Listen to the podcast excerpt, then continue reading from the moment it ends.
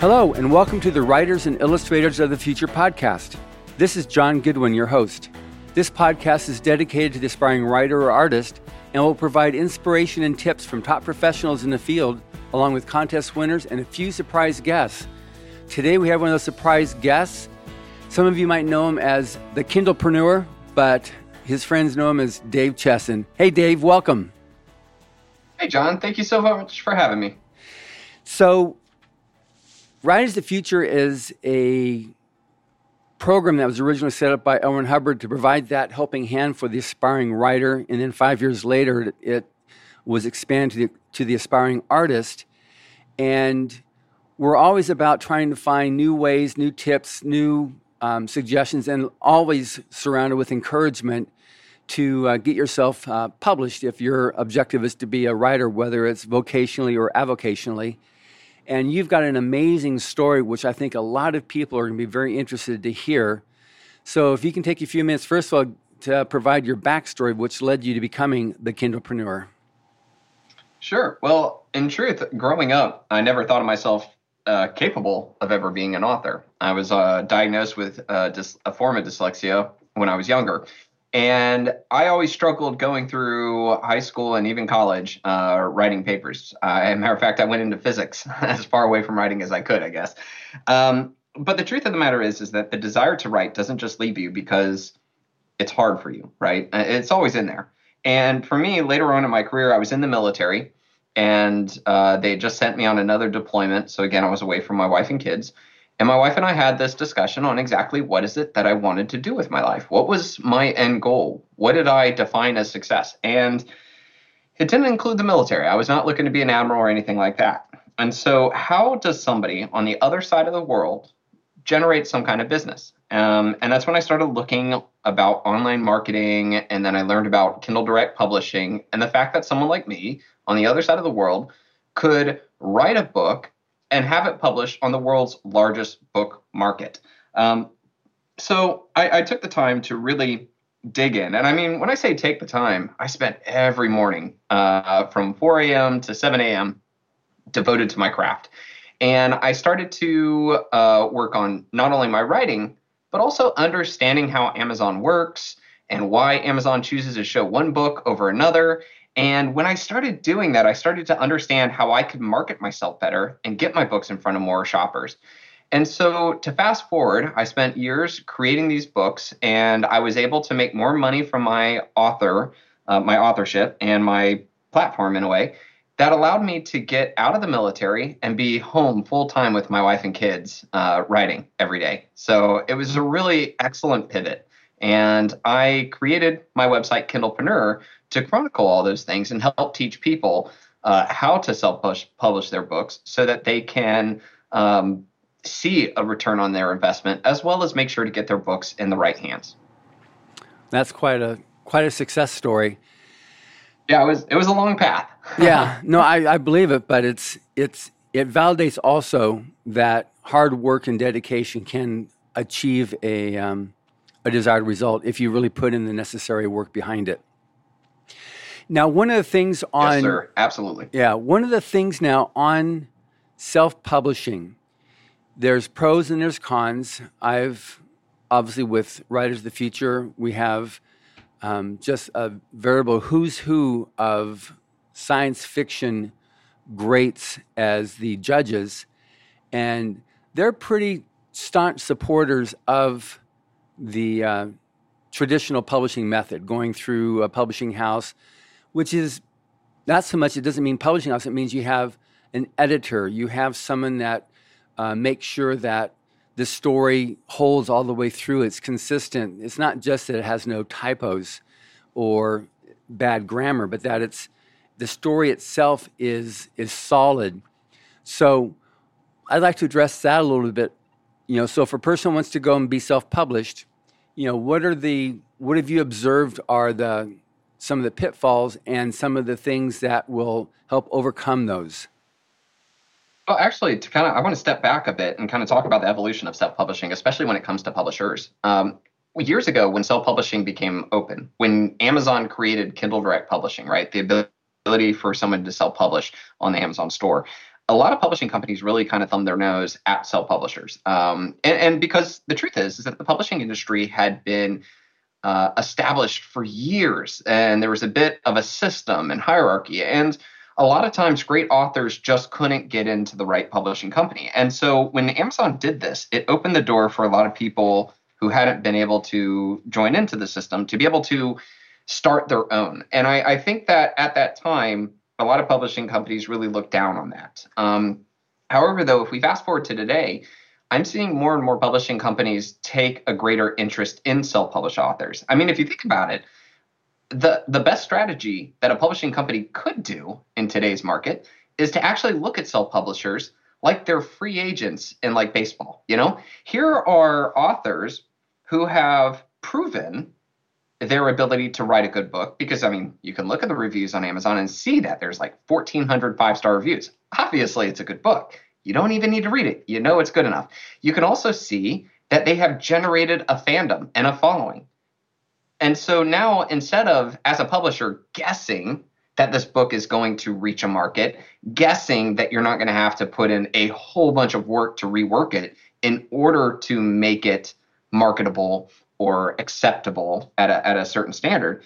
Instead, you can look at self publishers and say, we should bring this person on board and then combine their knowledge and their background with our capability as a publishing company. And I think that is a beautiful synergy. And I think more and more companies are seeing this and they're starting to look at self publishers as, shall we say, free agents um, that are out there. So I, I think that's a really important part because uh, I would say five years ago, it was like, it felt like to choose to self publish was almost like playing for the JV team. You know, you couldn't get on the varsity team, so you had to go to the JV team. And I think over the years now, as authors have learned how to market and learned about the the systems, they've been able to create a very strong uh, outcome and return on their investment. So, with that said, in today's day, I would say there's a lot of pros and cons to, to, to self publishing. Uh, one of the cons, and we'll start with the cons, is you don't have the backing. Like, like you said, uh, you do not have a phenomenal book cover creator who knows your genre that's ready to develop something for you. You don't have access to specific editors. You don't have access to formatting. In truth, if you choose to self publish, you're going to have to learn about those things. You're going to have to find the right book cover designer. You're going to have to find an editor that you you know that understands the components of a good story in your genre. And then you're also going to have to learn a lot of the marketing as well.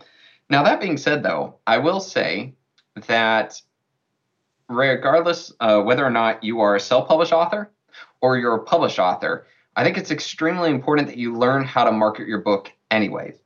And the reason is, I think one of the biggest letdowns for a lot of published authors is that they go into this saying, I'm just going to write this great book. And if I can land that publishing deal, I'm going to be set. And the truth of the matter is, is that a lot of authors fail to realize that when you get published, there's going to be a lot on your plate too to market the book most publishing companies just don't say, sweet, we're going to take care of this. It's going to be amazing. You just sit back and enjoy. Like, usually, a lot of the publishing companies will come back and say, hey, great, we're expecting you to sell this certain number of copies. We're expecting you to do these things. Here's some ideas. Why don't you go, to, you know, work that? Um, and so there's a lot that does fall on you. Um, where I do see publishing companies basically take a lot of, of the action is when they know that that, that author has like a winning ticket. Like, let's face it, if it's Stephen King, Stephen King doesn't need to have to do much. I mean, he's Stephen King. The publishing company will put a lot of money and effort into promoting Stephen King, right? However, though, if you're a new author, uh, I think there's going to be a lot more that's dependent on you. So, kind of to recap some of these things is first, self publishing uh, has really come a long way where it used to be looked down upon, and now it's being seen as an incredible sort of talent pool that publishing companies can look into. However, though, if you are self publishing, do understand you've got a lot on your plate and there's so many steps. And it's really great when you do have a good publishing team on your side that can help you. But the big thing is is that you still need to learn marketing because a lot of that's going to fall on your plate. That's amazingly, um, I think, perceptive of what it is. And I, I love your analogy to um, free agenting. You take a look at like um, Andy Weir, you know, with. Uh, I mean, he's he's like the one super duper standout success story for self-published authors to make it big, and now the publishers, the, the big houses, are, you know, publishing him. He actually made that that jump. So, from what you do, because you do a lot of consulting to aspiring writers on how to go from aspiring to an actual author and making money with it.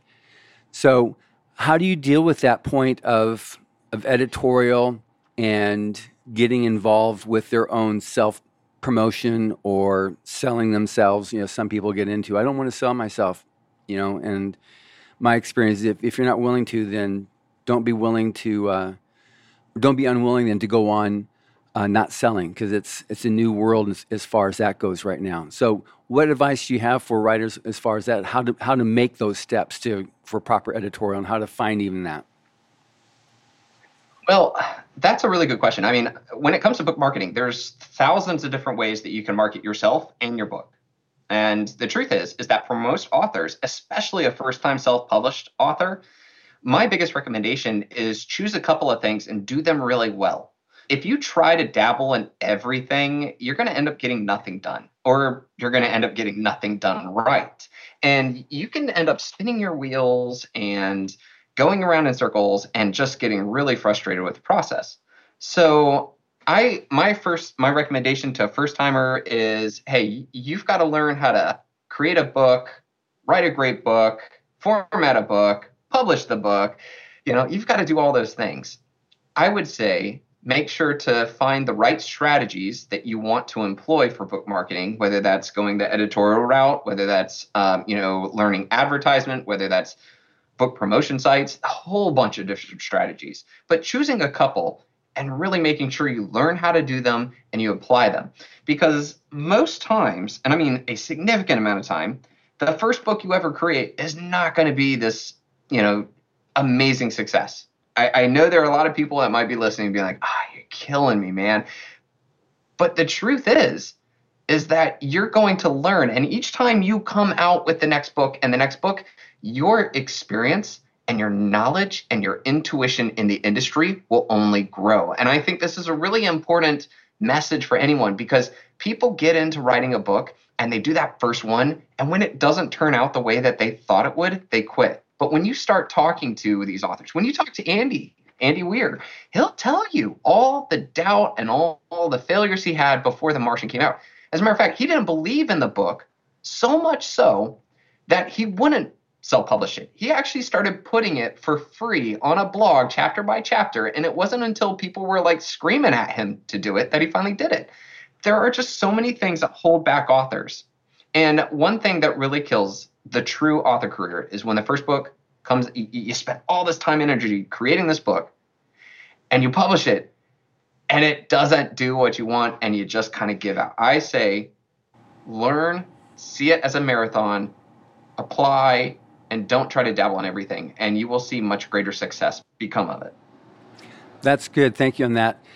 There's uh, one of our judges, Brandon Sanderson, who's now one of the, the best selling fantasy authors in the world. When I spoke to him, this is several years ago, when I was a guest speaker at his uh, creative writing class at Brigham Young University, he said that he had been writing and writing and writing and hadn't sold. And it was when he became a finalist in Writers of the Future that he realized that maybe I shouldn't give up on this stuff. He maybe it was a joke, maybe it wasn't. He said he was looking at just throwing in the towel and, and becoming a plumber. And it was a few months later that his first novel sold. He'd written six novels and no no response, no nothing. It was just was going nowhere.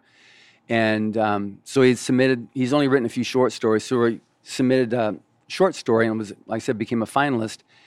And it was that vote of confidence which gave him that, okay, let's, let's stick with it. Let's stick with just a bit longer.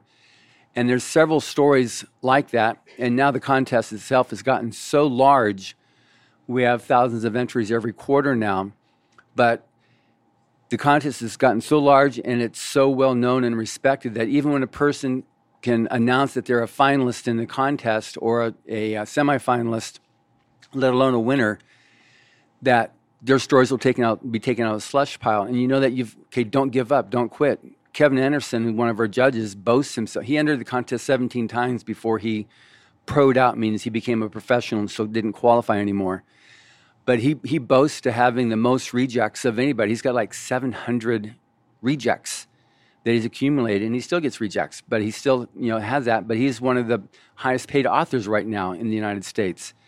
So it's one of those things you've got you can't have thin skin if you expect to really make it as an author. And some of our judges say throw away your first million words. I know L. Ron Hubbard said that, but so did uh, Jerry Pournelle, and I think um, uh, Robert Heinlein. Just, you've got a writer writes, and you've got to write and write and write until you build up your own style and really become a master of that craft. Yeah, and to add to that too, you know, Brandon Sanderson, um, uh, which by the way is my all-time favorite writer. I, I am just a giant fan of his. Uh, every book I've ever touched of his, I've just absolutely loved. So obviously, he learned the craft.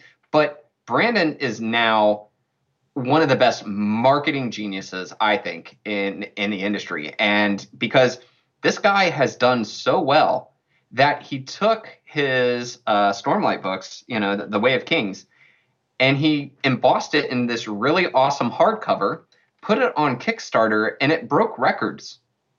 People were so avid to buy his book that they already read, which is a really awesome cover and some cool designs, that it was millions of dollars in the first 24 hours. Uh, the guy also does Facebook Live uh, when he's signing books. He's talking, and he offered, you know, he does YouTube videos. I am I haven't talked to, to Brandon before, but I'm pretty sure that he would say that that didn't happen on day one. He didn't become some you know Facebook Live genius while he was starting his first book. He didn't become uh, a guy who can sell millions of dollars in a couple of days on Kickstarter and break records. Um, these all came about from him learning over time, and and not just with working on the book, but also marketing the book. All those failures in the beginning really just built up better knowledge, better experience. And when you combine knowledge and experience, you get that intuition. You start making some great decisions right from the get go. So I think Brandon is is is a perfect story of someone who needed that confidence, worked on his, his writing craft, was a, was a part of a, a great um, award system to help really tell him what he needed to know. And then all those years come by, and now all of a sudden he looks like an overnight success, but it was 10, 20 years in the making. Um, and so I, I really love his story. Now, to go back to, to, to publishing versus self publishing, I think there's another really important message here, too, for a lot of authors. Um, just because you wrote a book and it got rejected by publishers does not mean it's a bad book or that you're a bad writer. Uh, there are a lot of cases of people who tried and tried and, and failed. Uh, one of my favorites is there was this woman who she would she was a single mom. She had a kid and she would travel by train. And while she was on the train, she would outline this book. Then she'd go to this this coffee shop and she would work on writing this book and writing this book. Finally, she finished it. And she worked really hard. And she finally convinced an agent to, to try to sell her book around. Well, the agent went to publisher after publisher and they rejected her left and right. They rejected her so hard that she actually changed her name on how she presented it to the to the publisher. Finally, and I think it was 11 rejections, finally the publisher or the agent contacts one publisher and says, "Look, man, I'm pulling a favor. I really really want you to look at this book, please." The publisher said, "Fine, I'll take a look at it." Took the first chapter, handed it to his 11-year-old daughter and said, "Here, you read it. Let me know what you think." Girl comes back like 15 minutes later. She's like, "Where's chapter two? And he goes, "Oh, you liked it?" And she goes, "Yeah, where's chapter two? And he looks over at the cover. And he's like, "Hmm, Harry Potter. Huh? Maybe I should give this a chance." Here in this guy's hand is the arguably the biggest moneymaker in recent history, um, and yet how many publishers rejected it? And if she had just stopped, or if all of these things hadn't happened on that final acceptance, would Harry Potter be around? Would J.K. Rowling's be J.K. Rowling's, or would she still be? Would she have quit? And and I think that back in the day, there were probably a lot of amazing authors who wrote great books that just never got into the system. And and I hope that J.K. Rowling's would have then said, "All right, I can't get a publishing company to to believe in what I'm doing. I'm going to take this and I'm going to publish it myself, and I'm going to work this and stay with it." And I think that's a really good example of some of what we're seeing in a lot of great authors out there maybe deciding to do the self-publishing route because they can't. And but it really comes down to your determination and what motivates you to get through this. That's good because the motivation is obviously senior or a senior concern to because if you don't believe in yourself enough to overcome whatever, why should you expect somebody else to believe in you? But one thing Absolutely. Too, but one thing too that I think authors don't realize with a number of stories that are coming in to an editor, and I know that Mike Resnick, one of our judges, he recently passed away, but he he talked about the actual editorial perspective of stuff coming in when they're dealing with with slush. He he worked out just the with the amount of stories that come in and the amount of time that there is per reader. It came out to like a half a minute per story to decide if it's going to be something they wanted to to continue reading or not to pass on, because there's that Absolutely. much stuff that much stuff that came in, and so if you don't grab somebody at the very at the get go then you're out of there. Even if like then on page two, it's going to be really great, or page three, it really it really starts taking off. And that's why it's the editorial aspect of it is so important because it might be great to you, but someone who's not totally immersed in it might kind of go, "What does it have to do with anything?" It's just it's just a fun thing. Maybe it was like a a favorite thing in your life or something that happened that you're now, you know, turning into the opening of your story. But one thing that Dave Farland, our coordinating judge for Writers of the Future, uh, stated was that sometimes, like a, a werewolf story, he'll get three werewolves. They're awesomely written, but he's not going to put three werewolf stories in Writers of the Future volume. He's going to put one. So w- two of them aren't, aren't going to make the cut. They're great stories. They're worthy of being published, but they don't make that cut because we're not going to take three. And that's something that other editors will do too. They're not, we just did this type of a story in our last issue, so we're not going to do another one. So that's another validation to continue to shop your story around to other to other resources, but also to take it on yourself, you know, as you're saying there, to self-publish it because it might very well be an awesome story. It's just that the editor that was sent to, I can't use that kind of a story. I've already just done it. So there's an important factor to keep in mind too that it's not it really isn't even anything personal. If it's a good story, it's a good story, but if they're not looking for that, if if um, a big publishing house, okay, we've just done, you know, we've got our epic fantasy now. We've gone from Robert Jordan, now we've got Brandon Sanderson. and That's who we do um, in terms of that type of story. I'm not looking for another Brandon Sanderson. I've already got him. I need somebody else now. You know, I need, you know, Andy Weir with his next thing, or whoever's going to be the next Andy Weir.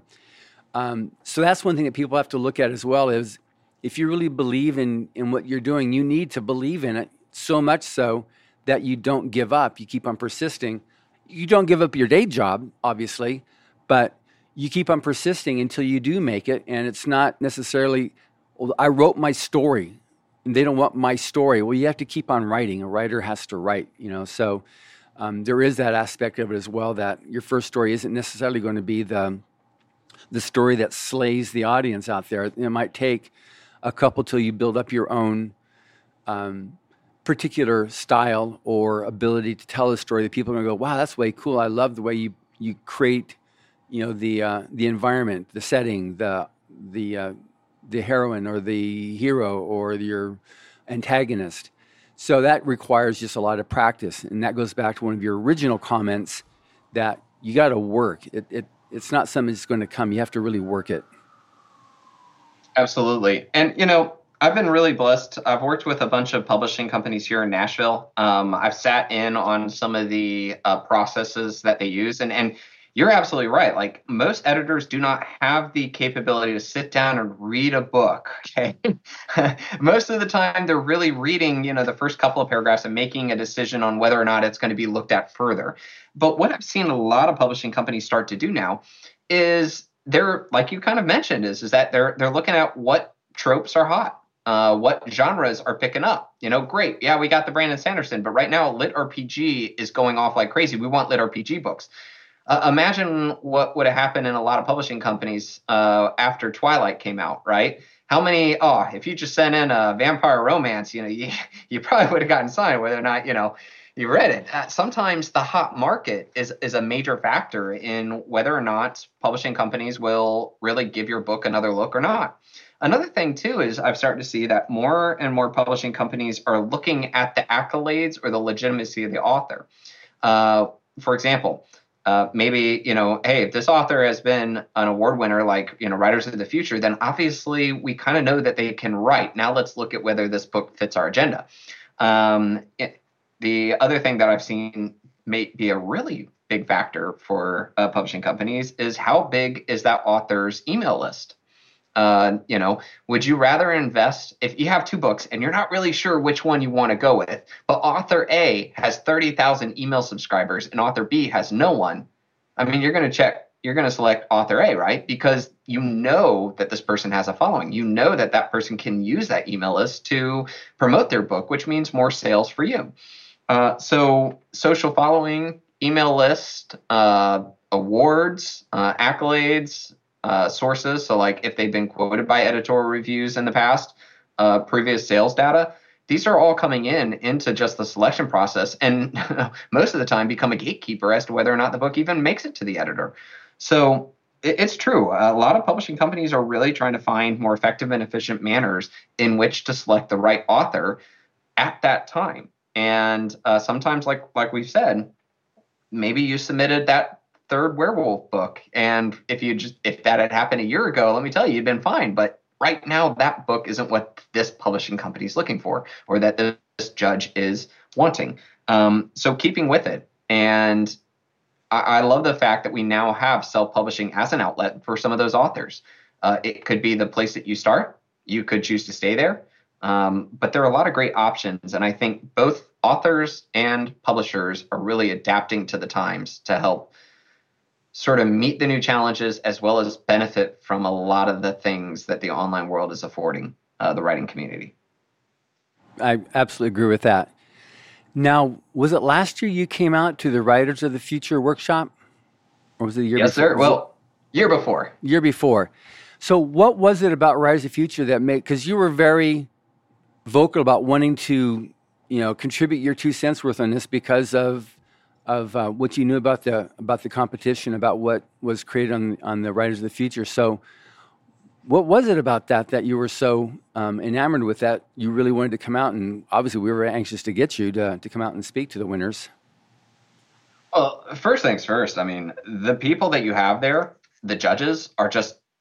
I mean, we're talking top of the line. Uh, some of the best authors. Um, I got to meet Orson Scott Card and learn and listen to him, and he is an amazing writer as well as an amazing person.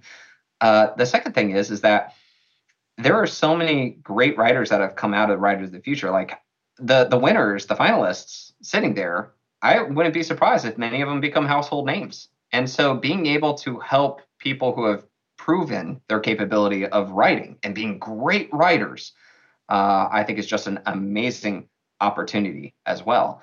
So you combine phenomenal teachers as well as, you know, we'll call it that sensational rookie class all together in one spot.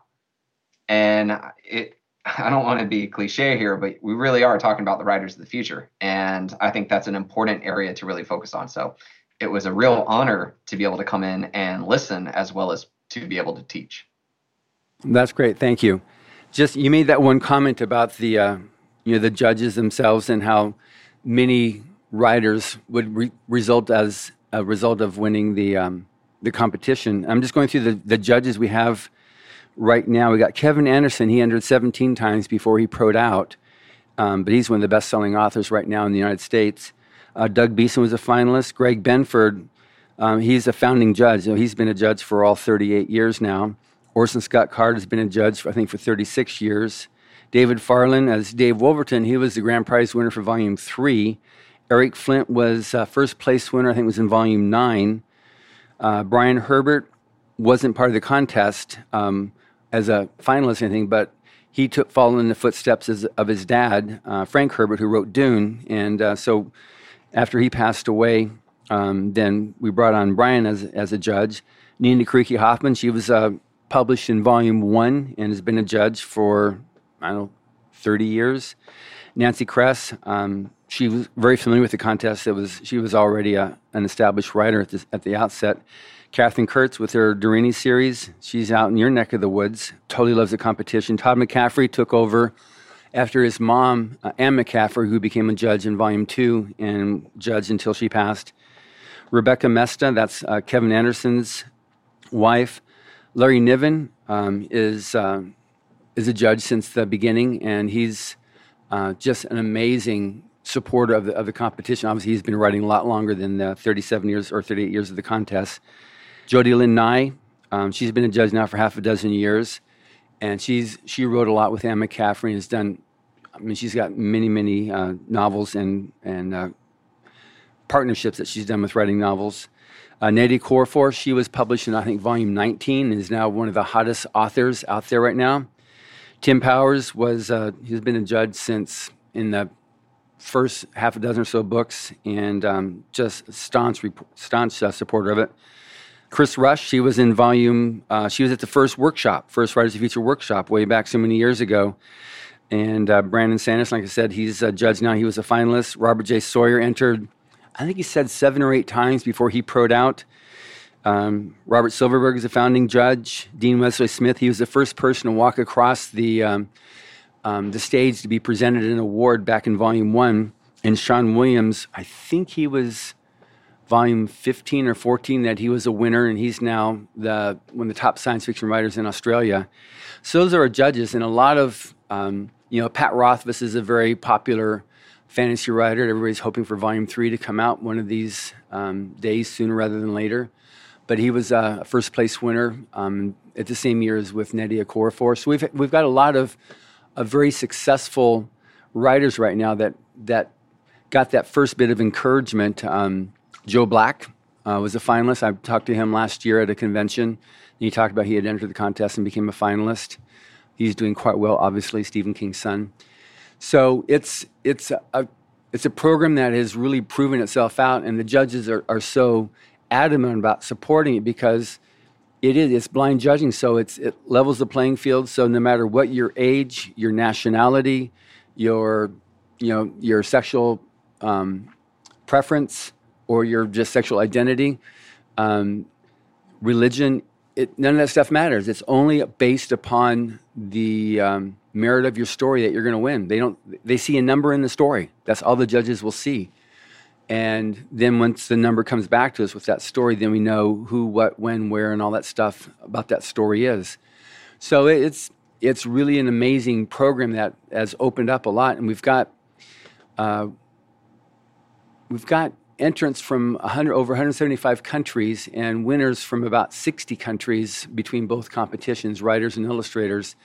And um, it's just, it's amazing. If you take a look at the last volume, the art in it, it's, there's such different types of art because we've got a winner from Vietnam, one from Iran, uh, from England. We've had winners from all types of countries. And because of their art forms, you, you can see that, wow, this is different and this year we've got another winner from Iran, interesting enough. We were able to get some media happening in there that um, created more people um, doing it. We had a, a, winner from Turkey.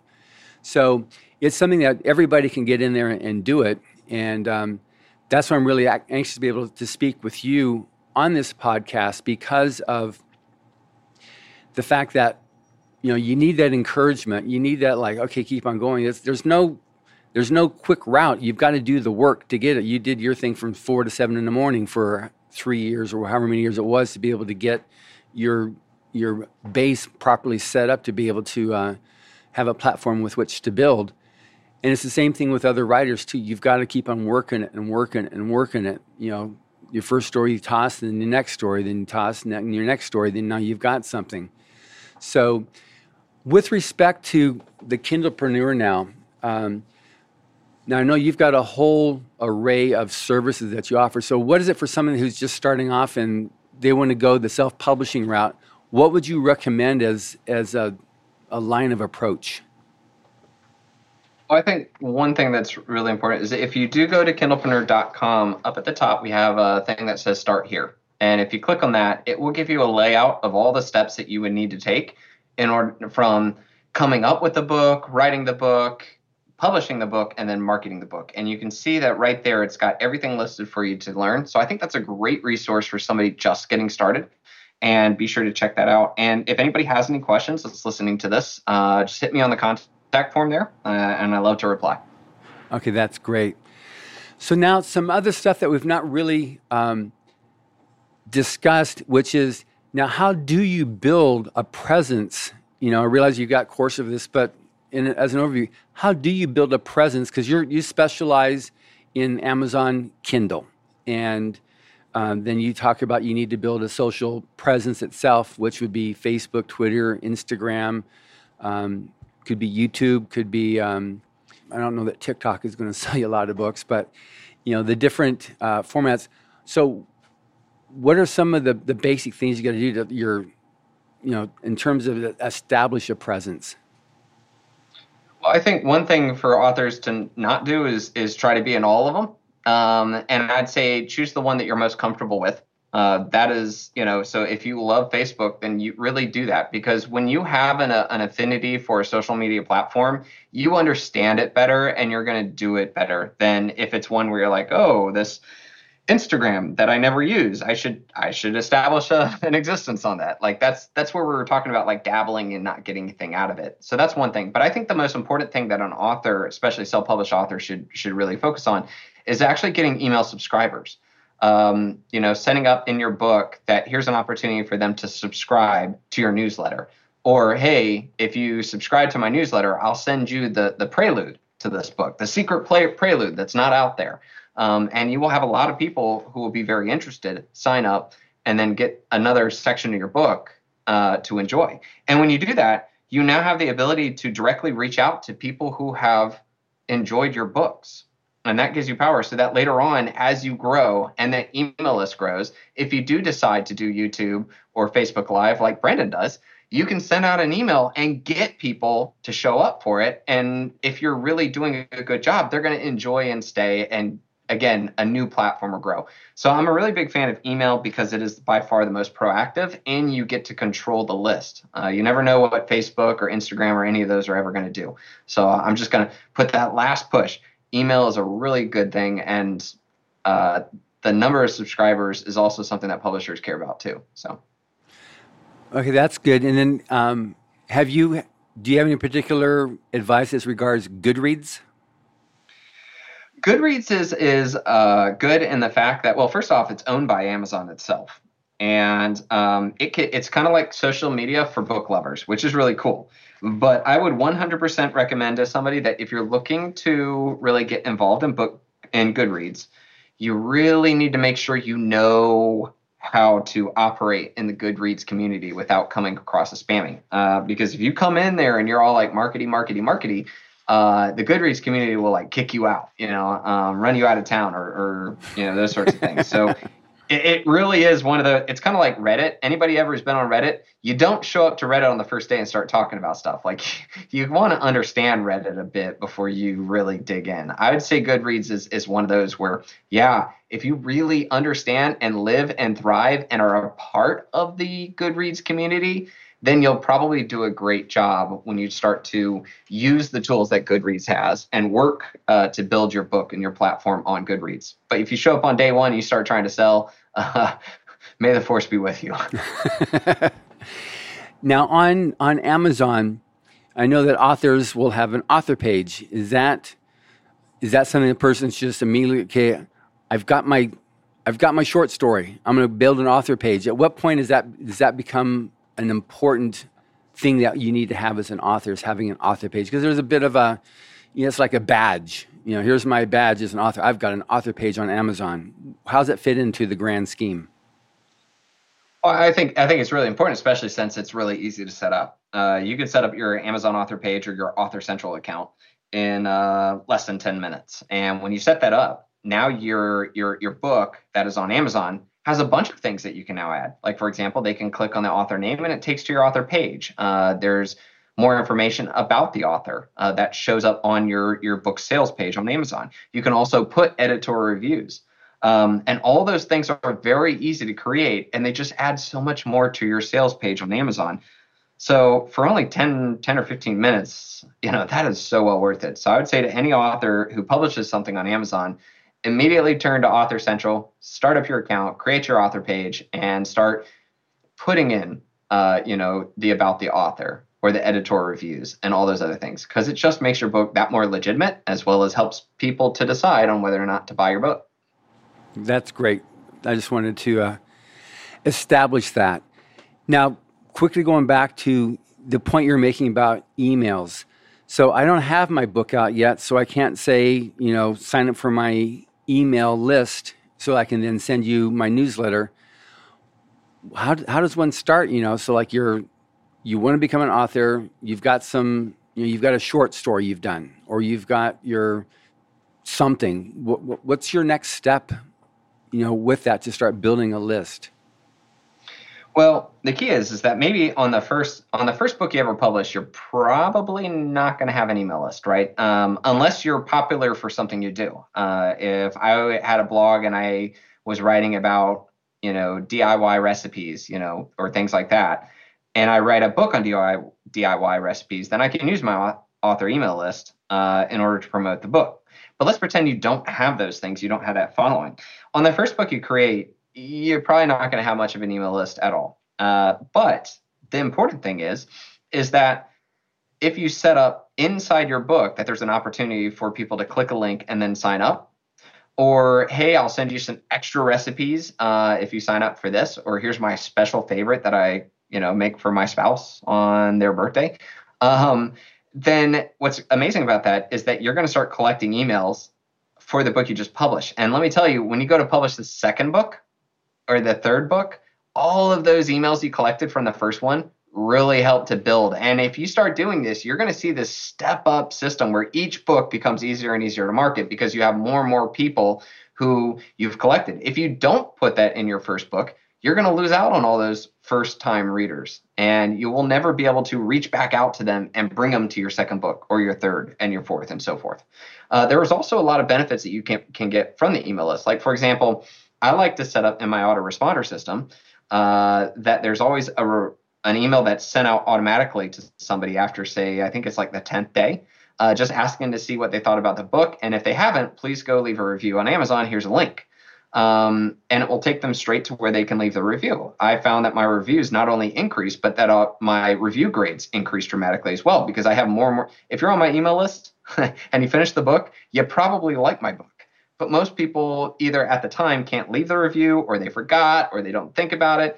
And that email, that one single email right there has really helped with just gaining a lot more, uh, shall we say, fan favorite reviews, which is really important for future sales as well. Thank you. Now, in the 30s and 40s, L. Ron Hubbard was one of the most popular writers of American fiction through uh, Pulp Fiction. And he also wrote a lot of essays that were published in uh, writing magazines of the of the day. We don't really have so much that anymore as we have. Um, you mentioned Reddit, and there's also uh, blogs. So translating what he did then, that really established even further to an audience for his storytelling. What about blogs of today? Is that something that's important for for an author to have to to have a platform to to share their what they're doing. I know Neil Gaiman stated that when he came to the United States, because he was pretty much really big in the UK, and he was nowhere in the United States, and he said it was his it was his journal that really made it for him.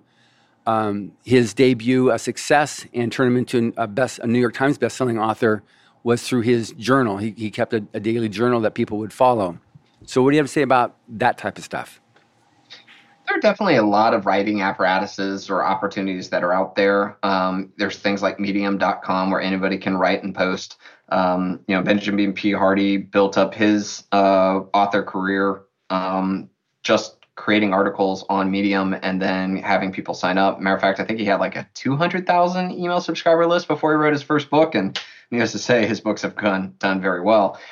there's just a lot of different ways. Uh, it's interesting is is that back in back in the 1930s or so, there were only certain things you could do. I would say today there's even more opportunities that you can. Uh, it'd have been very interesting to to see what uh, L. Ron Hubbard would have chosen if if he were starting off right now in the digital age. Um, but I wouldn't say that there's one particular answer. Um, I think a lot of it kind of comes down to to what you're looking for. I think with the ability to directly self-publish your book on the world's largest uh, book market, I think really just focusing on on creating the content there is definitely a really good bang for your buck. Uh, but like I said, there are other opportunities or systems that you can use, like Medium uh, comes to mind, Squidoo back in the day.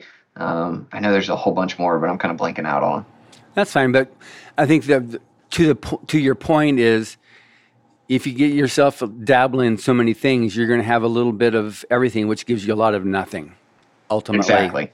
So you found success on like zeroing in on Amazon and using all those tools and features to to build a successful career. And I know when I look at your website, you have your you know next to number of cup of coffees is the daily income. Okay, good, or the your routine income, and I went, okay, that's worth that amount of coffee. You know, that's uh, and that's yeah. it for other people too.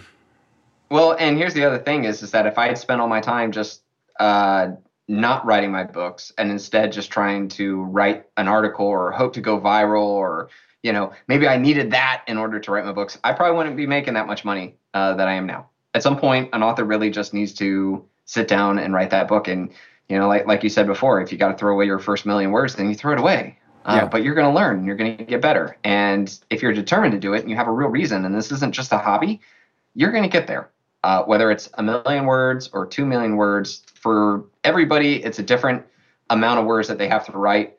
But for most, you'll find out it's always a lot. Exactly. And there is a definite tool that every aspiring writer has, which is the uh, Writers and Illustrators of the Future competitions that um, is there for the aspiring newcomer that really wants to be able to make it. And it's just, there's so many different success stories from this. We even had a review recently from um, one of our library publications that said that Writers of the Future is the single largest medium for people to, to break into the uh, writing world of science fiction and fantasy. And so that's that's something that we're very proud of, but it's it's proven. We've got all these different things. We've got, you know, obviously this podcast is one of the different tools, and I'm, I'm sure people are going to love what you have to say. But we also have our forum, we have our blog, we have our online writing workshop, and then obviously we have the website itself with with the links to um, go in and enter the writing contest or the art contest, and that's writersofthefuture.com. But for people to find out about you, can you please give me once again all the ways that they can contact you and, and learn about what we've been talking about here? Well, uh, if you go to kindlepreneur.com, uh, you can either, there's About Me page, but hit me up on that contact page and I'll be more than happy to answer any questions anybody has. That's great, and that's on regular web, and then they, they go to Amazon at all to find you, or is it just just the kindlepreneur.com and that takes it? You take it from there. Yeah, you can go to Kindlepreneur and take it from there, and that way you can find whatever it is you're looking for. Uh, and again, just reach out to me, and I'll be more than happy to answer. That's great. Well, thank you very much, Dave. I'm I'm really hap- happy we've had this chance. Uh, actually, we had a phone call last week, and they said, "How about let's have a chat?" You know, so this is definitely going to pay off. I'm so appreciative of the, you're taking the time to chat with me. Well, and again, thank you for having me here. It's a real honor. And thank you for listening. Subscribe to the Writers of the Future podcast wherever you get your podcasts. The Writers of the Future podcast is available on SoundCloud, iTunes, Google Play, Pocket Casts, Stitcher, Player FM, iHeart, and Spotify. Writers and Illustrators of the Future are contests created by L. Ron Hubbard to provide a means for the aspiring writer and artist to be seen and acknowledged. It is free to enter and open to new and amateur short story writers and artists of science fiction or fantasy. Again, thank you very much. Thank you for having me here.